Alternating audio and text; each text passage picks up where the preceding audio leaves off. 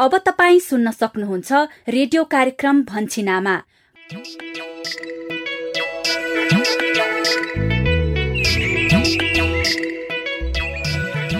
नमस्कार। रेडियो कार्यक्रम लहर भन्छिन आमाको दुई सय पाँच भागमा स्वागत गर्छु म यशोदा। हरेक साता यही समयमा प्रस्तुत हुने यस कार्यक्रममा हामी हजार दिने आमा र बच्चाको स्वास्थ्य र पोषणका विषय वस्तुहरू समेट्छौ। यिनै विषयमा तपाईँ हाम्रै बस्ती र समुदायका कथा सुन्छौ। साथमा तपाईँकै अनुभवहरूलाई समेट्छौ। तर आजको विषयवस्तुमा प्रवेश गर्नु अगाडि तपाईँ सहभागी श्रोताले रेडियो कार्यक्रम भन्छिनामा सुनेर दिनुभएको प्रतिक्रिया सुनौ। आज हामीले लुम्बिनी प्रदेश दाङ निवासी सन्देश सिलवालको प्रतिक्रिया समेटेका छौँ। नमस्कार म सन्देश सिलवाल घोराई दाङबाट रेडियो भन्छिनामा निकै नै ओजपूर्ण र अर्थपूर्ण कार्यक्रम छ। यसका विषयवस्तु समय सान्दर्भिक र जीवन उपयोगी हुँदै आएका छन्। यस कार्यक्रम आगामी दिनमा पनि यसै गरी सञ्चालन भएमा अझ जनजन अनि मन मनमा बस्न सफल हुनेछ। निरन्तर रूपमा चलिरहेको शुभकामना। सन्देशजी महत्वपूर्ण प्रतिक्रियाको लागि धेरै धेरै धन्यवाद अनि सहभागी श्रोता तपाईँका पनि कार्यक्रम सुनेर व्यवहार परिवर्तन गर्नुभएका अनुभवहरू छन् भने हामीलाई पठाउनुहोला। हामीलाई फोन गरेर आफ्ना सुझावहरू रेकर्ड गराउने नम्बर कार्यक्रमको अन्त्यमा भन्नेछौ। अब भने हामी कार्यक्रम भन्छिन आमाको आजको नियमित छलफलतिर लागौं। कार्यक्रममा आज हामी किशोर किशोरीको खानपानको सवालमा छलफल गर्नेछौ। यसभित्र किशोर किशोरीहरूका लागि आइरनजन्य खानाको महत्वको सन्देश समेटिएको मूल पानीको नाटक श्रृङ्खला। अनि झोलामा के भारी बोकेर आउनु भएको त? बहिनी निशा किशोर अवस्थामा छिन्। यस्तो बेलामा उनको लागि आइरन जन्य खानेकुराहरू आवश्यक छ भनेको भएर यसो किनेर ल्याएको नि। हो नि बुढा। अनि पोसिलो खानेकुराको महत्वका बारेमा किशोर किशोरीले के बुझेका छन् र के कस्ता पोसिला खानेकुराहरू खाइरहेका छन् भन्ने बारेमा केही किशोर किशोरीको बुझाइ र अनुभव पनि सुन्नेछौ। अब हामी अहिले बढ्ने उमेरमा छौँ त अनि हामीलाई अलिक अब एनर्जीहरू बेसी चाहिन्छ अब पढ्नुको लागि पनि अलिक के अरे यस्तो खानेकुराहरूले चाहिँ दिमागमा पनि अलिक इम्प्रुभ गर्छ। त्यसै गरी किशोर किशोरीको उमेर बढेसँगै उनीहरूलाई उमेर अनुसार चाहिने पोषणका लागि के कस्ता पोसिला खानेकुरा खुवाउनु पर्छ भन्ने विषयमा विज्ञ विशेषज्ञ स्वास्थ्य कर्मीका कुरा सुन्नेछौ किशोर किशोरी यो उमेर समूहमा अलि फरक खालका परिवर्तनहरू छिटो छिटो आइरहेको हुन्छ। त्यो हुनाले खानेकुराहरूमा पनि विशेष ध्यान दिनुपर्ने कुराहरू हुन्छ। साथमा अन्य सन्देशमूलक सामग्रीहरू त छँदैछन्। आउनुहोस् अबको करिब आधा घण्टा सँगसँगै छलफल गरौं। छलफलको सुरुवात गरौं नाटक श्रृङ्खलाबाट आजको मूल पानीको नाटक श्रृङ्खला किशोर किशोरीहरूका लागि आइरनजन्य खानाको महत्वको विषयमा केन्द्रित छ। नमस्कार म शशिकला आमा। आज पनि भन्छन् आमामा मूल पानीको कथा लिएर आइसकेकी छु। मूल पानीमा आजसम्म आइपुग्दा अरुण र सङ्गीताको विषयमा हाम्रो र सङ्गीताको परिवार बीच पारिवारिक भेटघाट गर्ने सल्लाह भएको थियो। अनि अरुणले पनि लोक सेवाको नतिजा कुरिरहेको छ। यता विकास ल्यापटप कम्प्युटर मर्मतको तालिम लिएर फर्किसकेका छन्। विकास र शर्मिला बीच सल्लाह भए अनुसार उनीहरूले मोबाइल मर्मत सँगै ल्यापटप कम्प्युटर मर्मतको व्यवसाय पनि सुरु गर्ने बताएका थिए। के उनीहरूले व्यवसाय सुरु गरे होलान्? अनि रमेशले फेरि विजयसँग मिलेर मिल व्यवसाय सुरु गर्ने सोच बनाएका थिए। के भयो होला? आउनुहोस्। यी सबै कौतूहलता मेटाउन तपाईँ हामी सँगै जाउँ है त। मूल पानीतिरै।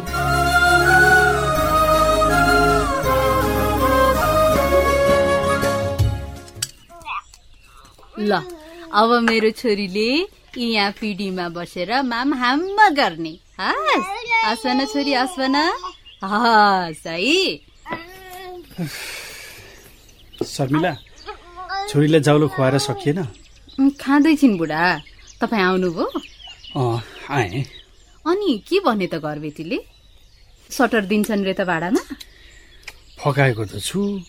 अब मेरो मोबाइल मर्मत पसल पनि यहीँ छ। अब सँगैको अर्को सटर पनि भाडामा दिनुभयो भने मेरो अर्को व्यवसायको लागि पनि सजिलो हुन्थ्यो भनेको छु। अनि के भने त? छोरी ल आमा गर आमा गर आमा सटर भाडा चाहिँ अलि महँगो पर्छ भन्दै थिए। अब मैले महँगो परे पनि मैले नै लिन्छु भनेको छु। के गर्छन् हेरौँ? ठिकै छ नि त। दिने मन भयो खबर गर्लान्। अनि झोलामा के भारी बोकेर आउनु भएको त? ए झोलामा अलिकति अनार र आቮकाडो ल्याएको नि। बहिनी निशा किशोर अवस्थामा छिन्। यस्तो बेलामा उनको लागि आइरन जन्य खानेकुराहरू आवश्यक छ भनेको भएर यसो किनेर ल्याएको नि। हो नि बुढा। नानीको उमेरमा आइरन जन्य खानेकुरा धेरै चाहिन्छ भन्दै हुनुहुन्थ्यो सङ्गीता नानीले पनि। थाहा छ किशोर अवस्थामा वयस्क अवस्थाको चालिस प्रतिशतदेखि पैसठी प्रतिशतसम्म तौल र पन्ध्रदेखि बिस प्रतिशतसम्म उचाइ बढ्छ रे। हो नि। यस अवस्थामा हुने जैविक तथा हर्मोनजन्य परिवर्तनले किशोरावस्थामा मनोसामाजिक व्यवहारिक परिवर्तनहरू आउनुका साथै यौन परिपक्वता पनि आउँछ भन्दै थिइन् सङ्गीताले। अँ हो रे बुढा। यही उमेरमा किशोरीहरूको रजस्वला सुरु हुने भएकाले उनीहरूको शारीरिक र मानसिक वृद्धि विकास राम्रोसँग होस् कुपोषण नहोस् भनेर पनि यो उमेरमा पोसिलो तथा आइरनजन्य खानेकुरा प्रशस्त मात्रामा खानुपर्ने रहेछ। हो नि। अझ थाहा छ बुढा किशोर अवस्थामा राम्रो पोषणयुक्त खानेकुराहरू किशोरीले नखाने हो भने पछि ऊ गर्भवती हुँदाखेरि उसबाट जन्मिने शिशुमा समेत यसको नराम्रो असरहरू देखिने रहेछ। ओहो यस्तो समेत हुन्छ है? धन्न हामी बेलैमा सचेत छौँ है। त्यही भएर बहिनीको लागि यी आइरन जन्य खानेकुराहरू किनेर ल्याएको मैले। हो नि। ठिक गर्नुभयो। घरमा नपाइने खानेकुराहरू त किनेरै भए पनि खुवाउनु पर्छ बुढा। त्यसबाहेक हाम्रै घर करेसा बारीमा पाइने ब्रोकाउली कर्कलो चुकन्दर हरियो सागपात कोदो फापर जस्ता खानेकुरामा पनि प्रशस्त मात्रामा आइरन तथा पोषण पाइने भएकाले यी खानेकुराहरू पनि खुवाउनु पर्छ भन्नुहुन्थ्यो सङ्गीता नानीले। हो नि। घरमै पाइने आइरन जन्य खानेकुराहरू त हामीले निशालाई प्राथमिकतामा राखेर खुवाइ नै रहेका छौँ। त्यसबाहेक आज मैले ल्याएका यी फलफुलहरूमा पनि प्रशस्त मात्रामा आइरन पाइने भएकाले यी खानेकुराहरू पनि बहिनीको लागि जरुरी छ। हो नि बुढा अझ सङ्गीता नानीले भन्नुभएको त किशोरीहरू महिनावारी हुँदा रगत खेर गएर शरीरमा रगतको मात्रा कम हुने हुँदा साप्ताहिक रूपमा तालिका अनुसार आइरन चक्की पनि खानुपर्छ रे। यसै अनुसार खाइ पनि रहनु भएको छ निशा नानीले। उहाँको स्वास्थ्य पोषण र खानपानमा हामीले ध्यान नदिए कसले दिन्छ होइन त? हो नि।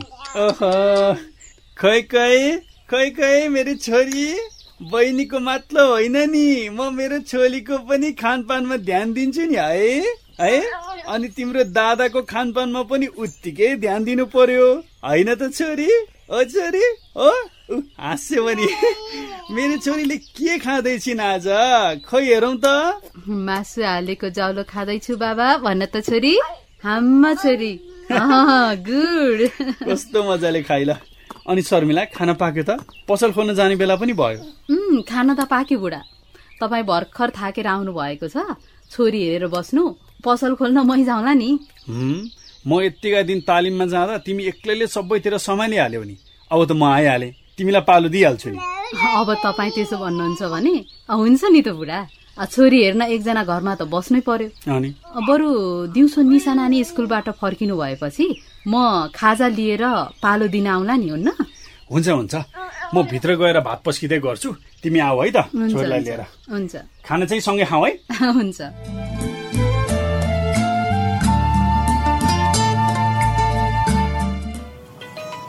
अरे यति बेला म काममा व्यस्त हुन्छु भन्ने थाहा हुँदाहुँदै पनि यो अरूले किन घरिघरि फोन गर्यो होला? काटिदिन्छु फोन। होइन अरू यसरी कुरा नबुझ्ने मान्छे त होइन। के जरुरी नभए त उसले घरिघरि फोन नगर्नु पर्ने हो। न के जरुरी पो पऱ्यो एकचोटि फोन उठाएरै हेर्नु पर्यो। Hello? Sangita I'm so sorry है तिमीलाई डिस्टर्ब गरेँ। एकछिन बाहिर आऊ न म तिम्रो स्वास्थ्य संस्था बाहिरै छु। अँ, के जरुरी थियो र अरुण? हेर न अलि बिजी नै छु के? जरुरी भएरै भने कि सङ्गीता? एकछिन त हो। आऊ न अरे ल ल एकछिन पख है। ल भन अरुण किन बोलाएको? ल एकपल्ट मुख आ गर न। किन? गर न गर। अरे ल ल आ, ल। भयो भयो पुग्यो। ओहो लड्डु त कस्तो मिठो छ अरुण। यस्तो मिठो लड्डु केको उपलक्ष्यमा खुवाएको नि? त्यो पनि जान्नु पाए हुन्थ्यो। पख न पख म तिमीलाई देखाउँछु कि? खै खै के देखाउँछु खै त? इ यहाँ मोबाइलमा हेर त। अरुण खत्री। ओहो यो त तिम्रै नाम हो त। आम्मै यसको मतलब तिमी लोकसेवा पास गरेको? हो त। अब तिम्रो हुनेवाला श्रीमान सरकारी अधिकृत भयो। बुझ्यौ? ओहो सरकारी अधिकृत हुने तिम्रो सपना पूरा भएकोमा धेरै धेरै बधाई छ अरुण तिमीलाई। तिम्रो यो उपलब्धिले हामी दुवैलाई खुसी दिएको छ। अनि घरमा सबैलाई भन्यौ त? घरमा जानै पाएको छैन। एकछिनमा घर गएर सबैलाई सुनाउँछु। ए ल ल ल। पालिकामा काम गर्दा गर्दा रिजल्ट आएको थाहा पाएँ। सुरुमा तिमीलाई नै खुसीको खबर दिउँ भनेर यता आएको। ए ल ल। फेरि पनि धेरै धेरै बधाई छ अरुण तिमीलाई। तिम्रो यो उपलब्धिको कुरा घरमा थाहा पाएर उहाँहरू पनि कति खुसी हुनुहुन्छ होला है। मेरो सफलतामा परिवार खुसी नहुने त कुरै भएन नि। फेरि यतिका वर्षदेखि म यसैको लागि त मेहनत गरिरहेको उहाँहरूले देखिरहनु भएको छ। त्यो त हो नि। यस्तो खुसीको कुराहरू फोनबाट भन्दा पनि प्रत्यक्ष सुनाउँदा मजा हुन्छ नि। होइन सङ्गीता? हो हजुर हो। प्रत्यक्ष सुनेर म धेरै खुसी भएँ। अनि लड्डु पनि त खानु पाएँ नि होइन त्यही भएर त तिमी काममा व्यस्त हुन्छौ भन्ने थाहा हुँदा हुँदै पनि तिमीलाई बाहिर बोलाएँ। भित्र बिरामीहरू कुर्दै होलान्। जाऊ अब। म पनि अब घरमा आमा विजय दाई जानुका भाउजूलाई यो खुसीको खबर सुनाएर लड्डु खुवाएर पालिका फर्किन्छु। यसो खाजा खाने समय पाएर निस्केको। भरे अफिस छुट्टी भएपछि सँगै घर फर्क्यौँला हुन्न? हुन्छ अरुण। ल है त जान्छु है। ल बाई। बाई।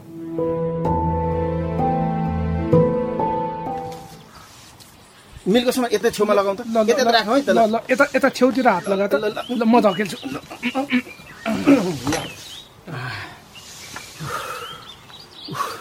अब यो ठुलो मेसिन पनि यसै गरी भित्र हालौँ त ल ल, ल, ल, ठेल, ठेल, ठेल। ल, ल। उफ। कस्तो भारी हो। यो धान कुट्ने मेसिन यो पूर्वपट्टि फिट गर्नु पर्ला अनि यो गहुँ चामल अनि यो कोदो मकै पिस्ने यो पिस्ने मेसिन छ नि। यसलाई चाहिँ यसो ठ्याक्क पछाडिपट्टि फिट गर्नु पर्ला है विजय। है? हुन्छ। त्यसै गरौँ। त्यसो भयो भने यतापट्टि अलिकति खुला ठाउँ पनि बाँकी हुन्छ। त्यहाँ एक दुईवटा बेन्चहरू राखेर मान्छे बस्ने ठाउँ बनाउनु पर्ला। ठिक भनिस् तैँले। अनि यो छेउमा चाहिँ तोरी पेल्ने मेसिन फिट गर्नु पर्ला भइहाल्छ नि। ल हेर त। आँट गऱ्यो भने नसकिने के रहेछ त? हेर्दा हेर्दै हाम्रो मिल खोल्ने सपना पनि पुरा भयो होइन त? हो नि। मैले गोपालको कुरा सुनेर बाटो नबिराएको भए यो सपना उहिले नै पुरा भइसक्थ्यो विजय। मैले सही मान्छे चिन्नै सकिनँ अब त्यसैले दुःख पनि पाएँ। अब आजको यस्तो खुसीको दिनमा पनि के दुःखको कुरा सम्झिरहेको? जे भयो भयो। छोड अब यी पुरानो कुरा।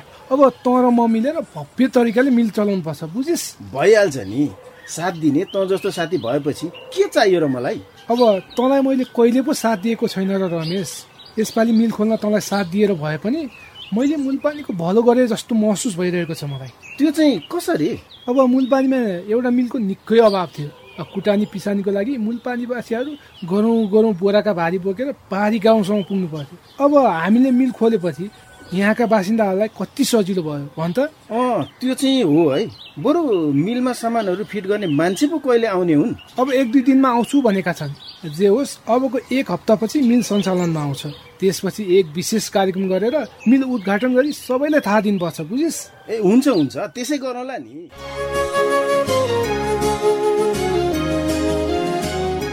ल अब भने बल्ल रमेशले सही बाटो समातेका छन्। झन्डै झन्डै फस्न लागेको पैसालाई उनले मिल व्यवसायमा लगानी गरेका छन्।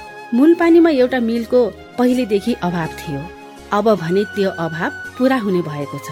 अनि यता विकास ल्यापटप कम्प्युटर मर्मत सम्बन्धी नयाँ कामको सुरुवातमा लागि परिरहेका छन्। त्यसको लागि उनले आफ्नो मोबाइल मर्मत पसलसँगैको सटर भाडामा लिने कुरा पनि गरिरहेका छन्। के उनले सोचे जसरी व्यवसाय अगाडि बढ्ला त? अनि विजय र रमेश मिलेर सञ्चालन गर्न लागेको मिल व्यवसायले कस्तो रूप लिएला यी कुरा थाहा पाउनका लागि भन्छिन आमामा अर्को साता मूलपानीको कथा सुन्ने नै छौ। आजको लागि म शशिकला आमा बिदा भए। नमस्ते। यस बेला हामी रेडियो कार्यक्रम भन्छिन आमा सुनिरहेका छौँ। भन्छिन आमा परिवारकै स्वास्थ्यका लागि।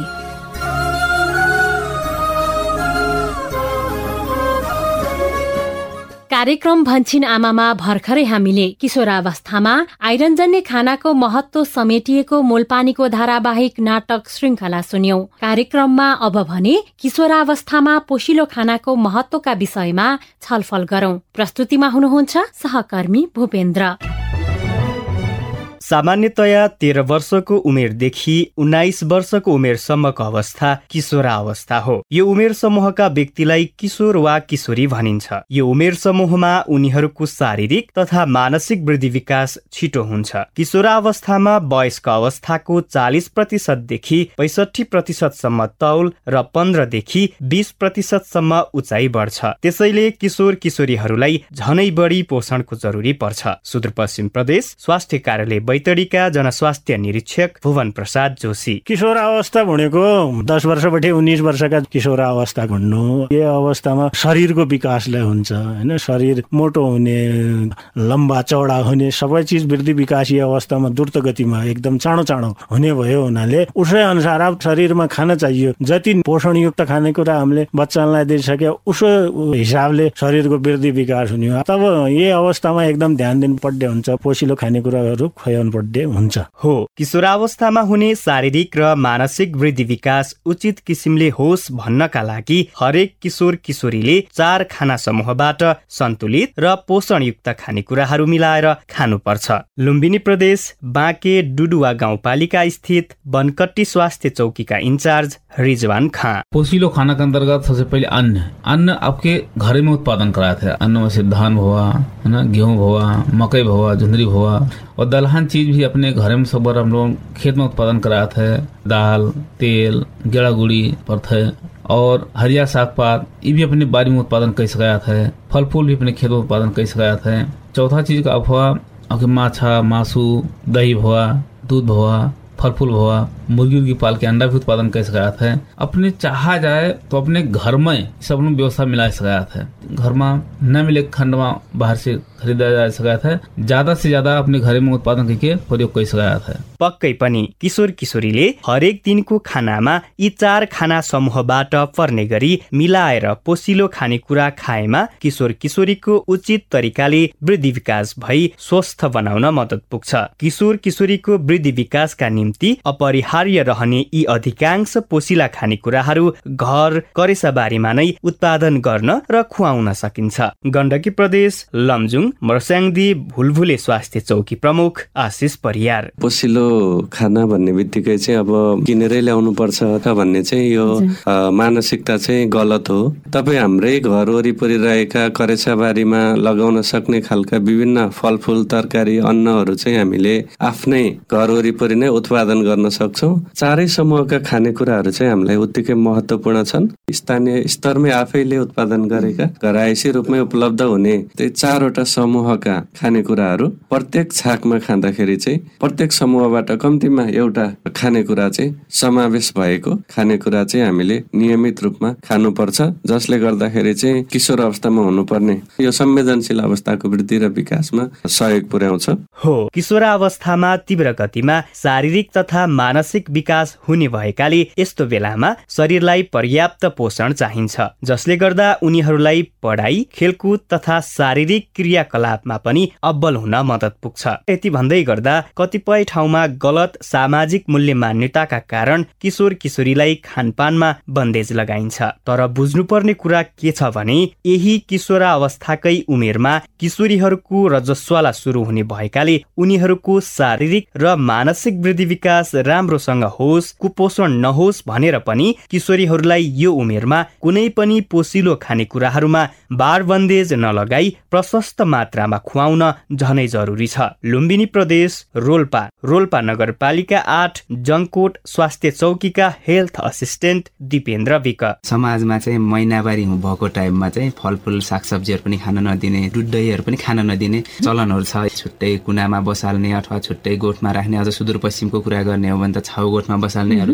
महिनावारीको टाइममा त झन् एकदमै किशोरीहरू झन् कमजोर हुन्छ होइन? अब रक्त अल्पटाहरू हुन सक्छ। त्यो अवस्थामा झन् उसलाई एक्लै राखिदिने पोसिलो खानपिनहरू खान नदिनेहरू पनि छ। यो चाहिँ गर्नु भएन। झन् हामीले महिनावारीको टाइममा यो सागसब्जीदेखि ल्याएर दुध दही अनि सबै पोसिला चिजहरू त खुवाउनु पर्यो नि उसलाई त। खान दिएनौ भने त ऊ त झन् कमजोर हुने नै भइहाल्यो। रक्त अल्पटा नहोस् भन्ने हिसाबले अझ किशोर अवस्थामा आइरन चक्कीहरू पनि खुवाइराखेको अवस्था चाहिँ छ। फ्यामिलीसँगै राख्ने त्यसपछि खानपिनमा चाहिँ अझै जोड दिने पोसिलो खानाहरूको व्यवस्था गरिदियो भने चाहिँ रक्त अल्पता हुन पाउँदैन किशोरी चाहिँ कुपोषित हुन पाउँदैन। यस्तो जुन भरमहरू छ खुवाउनु हुँदैन भने यसलाई चाहिँ कम गर्दै जानुपर्छ।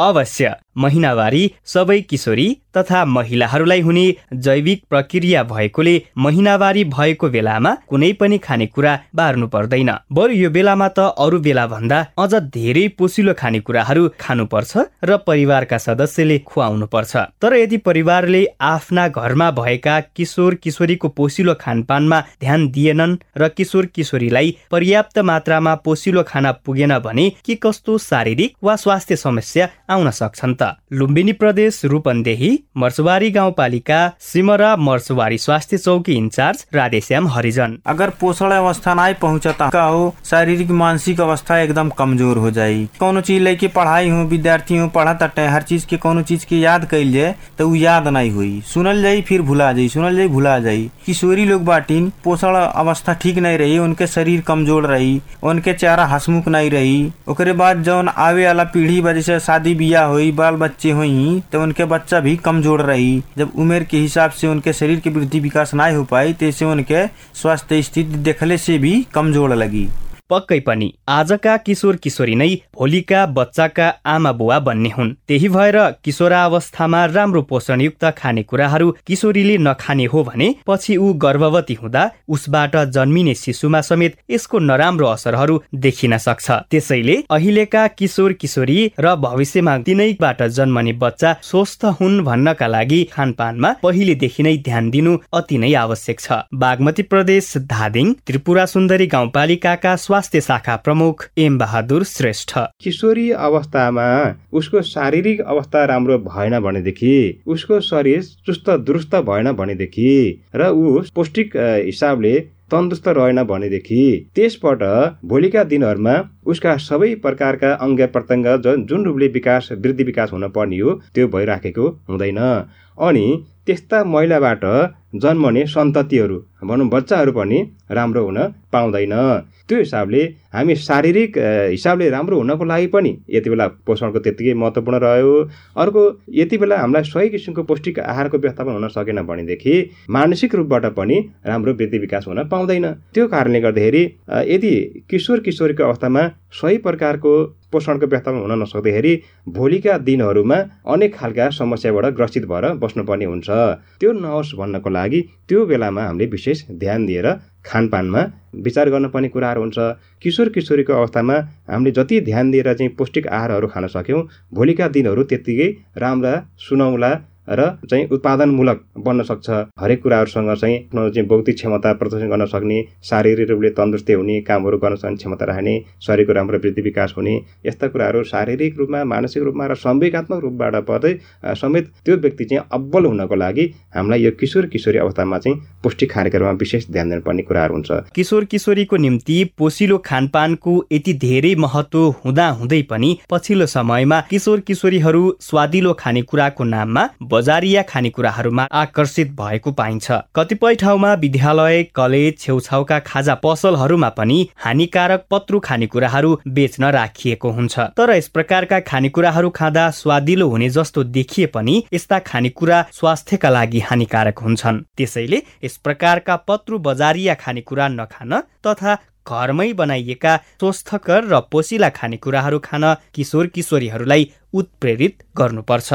लुम्बिनी प्रदेश पाल्पा चिदीपानी स्वास्थ्य चौकीका अनमी अस्मिता घरती छेत्री। यसमा चाहिँ अब विद्यालय र अभिभावकले चाहिँ दुवैले महत्त्वपूर्ण भूमिका चाहिँ यसमा खेल्नु पर्दछ।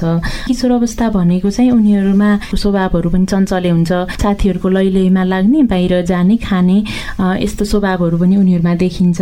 अब यसको लागि चाहिँ अब विद्यालयले चाहिँ जङ्क फुड निषेधित क्षेत्र चाहिँ स्कुललाई घोषणा गर्नु पर्यो होइन।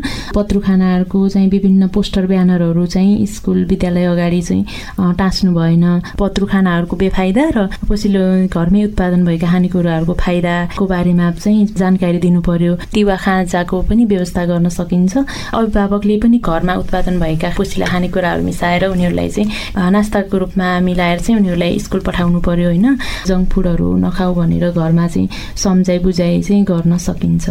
हो किशोर किशोरीको खानपानले उनीहरूको समग्र स्वास्थ्य र स्वस्थ भविष्यको निर्धारण गर्ने भएकाले किशोर किशोरीहरूले ताजा स्वस्थकर घरमै बनाइएको तथा उपलब्ध पोसिलो खानपानहरूमा जोड दिनुपर्छ। उनीहरूले हरेक दिन खाना तथा खाजा गरी कम्तीमा दिनको चार पटक पोसिलो खानेकुरा खानुपर्छ। पोसिलो खानेकुराको यो महत्वलाई किशोर किशोरीहरूले कतिको बुझेका छन् त? अब सुनौ प्रदेश एक सङ्खुवा सभा गण्डकी प्रदेश बागलुङ र सुदूरपश्चिम प्रदेश बझाङका केही किशोर किशोरीहरूको अनुभव। मेरो नाम चाहिँ पिम्बा लामु भोटे खादबारी साग सब्जी माछा मासु मुन्टा गेडागुडीहरू अन्डा अनि फलफुलहरू। अब हामी अहिले बढ्ने उमेरमा छौँ नि त अनि हामीलाई अलिक अब एनर्जीहरू बेसी चाहिन्छ। अब पढ्नुको लागि पनि अलिक के अरे यस्तो खानेकुराहरूले चाहिँ दिमागमा पनि अलिक इम्प्रुभ गर्छ।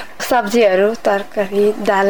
रोटी दुध खाइराख्छु। अनि अब स्कुलहरू पनि जाइराख्नुपर्छ काम घरको कामहरू पनि गर्नुपर्छ खेलकुदहरू पनि गरिराख्नुपर्छ। त्यसको लागि एनर्जी दिन्छ यो साग सब्जीहरूले होइन? यस्तो खानेकुराहरूले चाहिँ हाम्रो दिमागको पनि विकास गर्छ त्यसले हाम्रो अब पढ्ने उयो स्किलहरू बढाउँछ। Aryan Malla children life English boarding school Ramrekha Baglung हामीले यस अवस्थामा गाउँ घरमा पाइने मकै भट्टमास गुन्द्रुक कोदोको पिठो आदिहरू हामीले खानुपर्छ। दुधजन्य पदार्थहरू निकै आफ्नो स्वास्थ्यको लागि हितकारी हुन्छन्। घरयासी खानामा जोड गर्नुपर्छ। मैले पनि स्कुलमा छँदा र घरमा छँदा घरमा बनेको ताजा पोसिलो खानेकुरा खाने गर्दछु। कर्कलो कन्दमूलहरू अन्डा मासुहरू मैले पनि खाने गरेको छु। यसले हाम्रो स्वास्थ्य तथा मानसिक विकासमा ठुलो भूमिका खेल्दै रहेको हुन्छ। हरिया सागपत्र जस्तै आलु गहुँ कोदो फापर घरकै खानेकुराहरूले फाइदा गरे जस्तो लाग्छ मलाई। बजारका खानेकुराहरू राम्रा हुँदैनन्। किनकि त्यसमा मिसावट हुन्छ त्यसै मिसावट खानाले जीव मानिसलाई रोग लाग्छ। त्यसैले हरिया सागपात घरमै उत्पादन भएका रायो भेन्डी मुला आलु दही दुध अन्डा खाइन्छ कस्तो राम्रो। किशोर किशोरीको शरीरलाई चाहिने पोसिलो खानेकुराको तालिका मिलाएर चार खाना समूहबाट किशोर किशोरीलाई हरेक दिन खाने वा खुवाउने गर्नाले उनीहरूको शरीरलाई चाहिने मात्रामा पोषण पुग्छ। यसले उनीहरूलाई स्वस्थ बनाउन मद्दत पुग्छ। भविष्यमा उनीहरूबाट जन्मने बच्चालाई पनि स्वस्थ बनाउन मद्दत गर्छ। त्यसैले आफ्नो परिवारका किशोर किशोरीहरूको पोषणयुक्त खानपानलाई परिवारले प्राथमिकता दिनुपर्छ। कार्यक्रम भन्छिन आमाको दुई सय पाँच भागमा आज हामीले किशोर किशोरीहरूको खानपानको सवालमा किशोरावस्थामा आइरनजन्य खानाको महत्व विषयक मूलपानीको धारावाहिक नाटक श्रृङ्खला अनि किशोरावस्थामा पोसिलो खानाको महत्वका विषयमा किशोर किशोरी साथै विज्ञ स्वास्थ्य कर्मीका कुरा सुन्यौं। आशा छ यो छलफल तपाईँ हाम्रा लागि अवश्य पनि उपयोगी भयो होला। कार्यक्रम भन्छिन आमामा तपाईँ हजार दिने आमा र बच्चाको स्वास्थ्य र पोषण बारे के कुरा सुन्न चाहनुहुन्छ? वा कार्यक्रम सुनेर तपाईँमा कुनै व्यवहार परिवर्तन गरेको अनुभव छ? र रेडियो मार्फत सुनाउन चाहनुहुन्छ भने हामीलाई फोन गरेर भन्नुहोस् है। फोन गर्ने निशुल्क टेलिफोन नम्बरहरूको बारेमा यो जानकारी। रेडियो कार्यक्रम भन्छिन आमामा फोन गर्नका लागि तपाईँको पैसा नपर्ने नम्बर हो एनटिसी फोनबाट सोह्र साठी शून्य एक शून्य शून्य चार सय सन्ताउन्न र एनसेलबाट अन्ठानब्बे शून्य पन्ध्र एकहत्तर शून्य शून्य शून्य। फोन नम्बर फेरि एकपटक। एनटिसी फोनबाट सोह्र साठी शून्य एक शून्य शून्य चार सय सन्ताउन्न र एनसेलबाट अन्ठानब्बे शून्य पन्ध्र एकहत्तर शून्य शून्य शून्य। हामी तपाईँका सल्लाह सुझाव प्रतिक्रिया र व्यवहार परिवर्तनका अनुभव सुन्न आतुर छौँ। हामीलाई अहिले नै फोन गरेर आफ्ना कुरा रेकर्ड गराउनुहोस् है। कार्यक्रम भन्छिनामा स्वास्थ्य तथा जनसङ्ख्या मन्त्रालयको साझेदारीमा युएसएआईडीको आर्थिक सहयोगमा सञ्चालित सुआहारा परियोजनाका निम्ति डिजिटल ब्रोडकास्ट इनिसिएटिभ इक्वल एक्सेसले निर्माण गरेको हो।